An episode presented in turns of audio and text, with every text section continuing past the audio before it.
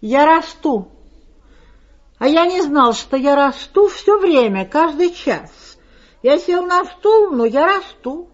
Расту, шагая в класс, расту, когда гляжу в окно, расту, когда сижу в кино, когда светло, когда темно, расту. Расту я все равно. Идет борьба за чистоту, я подметаю и расту. Сажусь я с книжкой на тахту, читаю книжку и расту.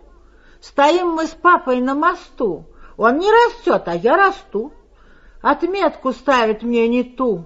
Я чуть не плачу, но расту. Расту и в дождик, и в мороз. Уже я маму перерос. Сладкая темнота. Если вам уже лет двадцать, все равно вы помните. Очень трудно оставаться детям в темной комнате. Окна стали черными, шорохи за шторами — так и чудится ребятам, что за шторой кто-то спрятан. И случается на свете, даже школьники и те, храбрецы при ярком свете, но трусливы в темноте. И Сережа, наш Сережа, самый младший член семьи, темноты боялся тоже лет, пожалуй, до семи. Прочь выскакивал со стоном, в темноте его трясло. Но Сережа был сластенный, и это парня и спасло. В зимний вечер дело было — Мама вспомнила. «Постой, я пакет один забыла в темной комнате пустой. Мармелад лежит в пакете, это сыну моему». И слова, услышав эти, парень бросился во тьму, сразу страх преодолев, в темень кинулся, как лев. Он теперь из светлых комнат смело входит в темноту. Мармелад Сережа помнит и приятный вкус во рту. Леночка с букетом. Вышла Леночка на сцену, шум пронесся по рядам. «От детей, — сказала Лена, — я привет вам передам». Лена в день 8 марта говорила мамам речь. Всех растрогал белый фартук, банты, локоны до плеч. Не нарадуются мамы. Да чего она мила? Лучшим номером программы эта девочка была. Как-то в зале райсовета депутаты собрались. Лена, девочка с букетом, вышла к ним из-за кулис. Лена держится так смело, всем привет передает. Ей знакомо это дело. Выступает третий год.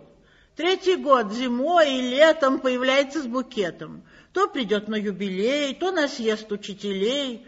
Ночью Леночке не спится, днем она не пьет, не ест. Ох, другую ученицу не послали бы на съезд. Говорит спокойно Лена, завтра двойку получу, у меня районный пленум, я приветствие учу.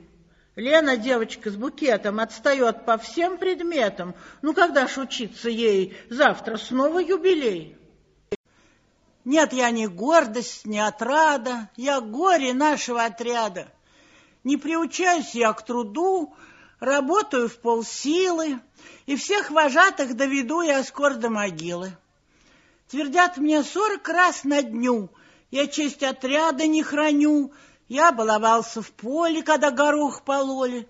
Ну что поделать, я привык, упреки даже кстати, раз я лентяй и баловник, валяюсь на кровати. Я лодырь, я для нас балласт, но вдруг сказал вожатый, что всем лопаты он раздаст, а мне не даст лопаты. Я закричал, что было сил, и мне нужна лопата. Ты что, чудак, заголосил? Смеются все ребята. И все бегут куда-то. У каждого лопата, и носится с лопатой Алешка конопатой. Еще сильнее кричу тогда, и я хочу трудиться. Нельзя людей лишать труда, куда это годится? Вот так иной полюбит труд, когда лопату отберут.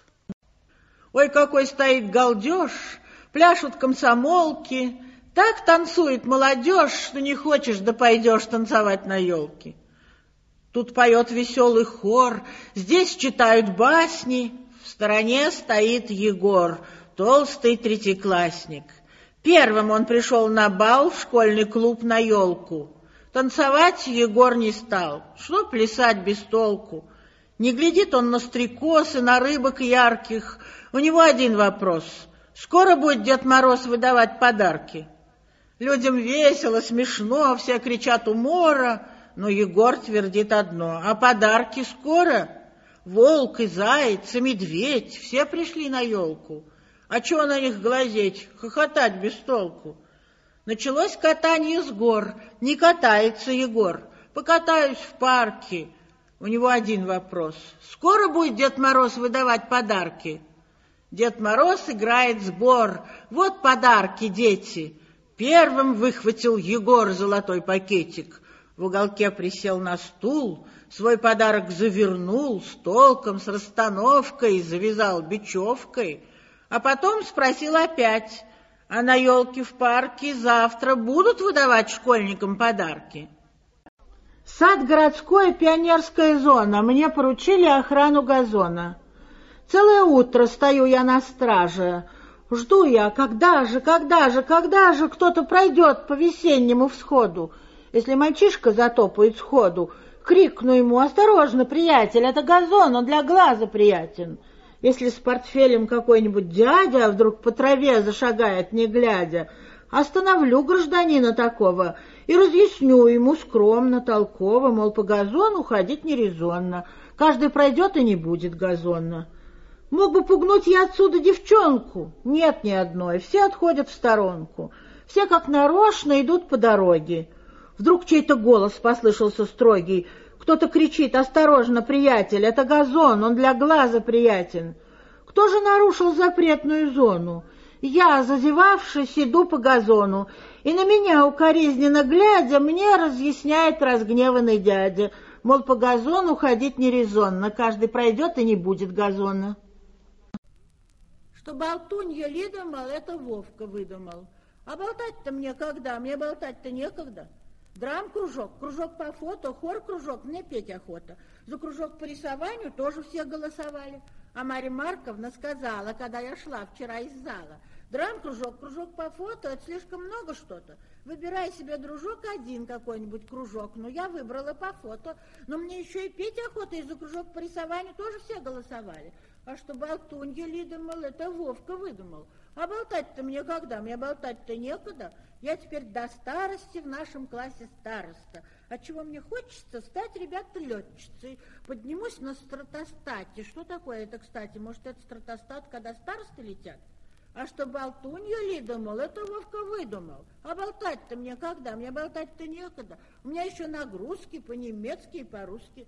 Нам задание дано, чтение и грамматика. Я сижу, гляжу в окно, и вдруг там вижу мальчика – он говорит, иди сюда, я тебе ири сюда. Я говорю, у меня нагрузки по-немецки и по-русски.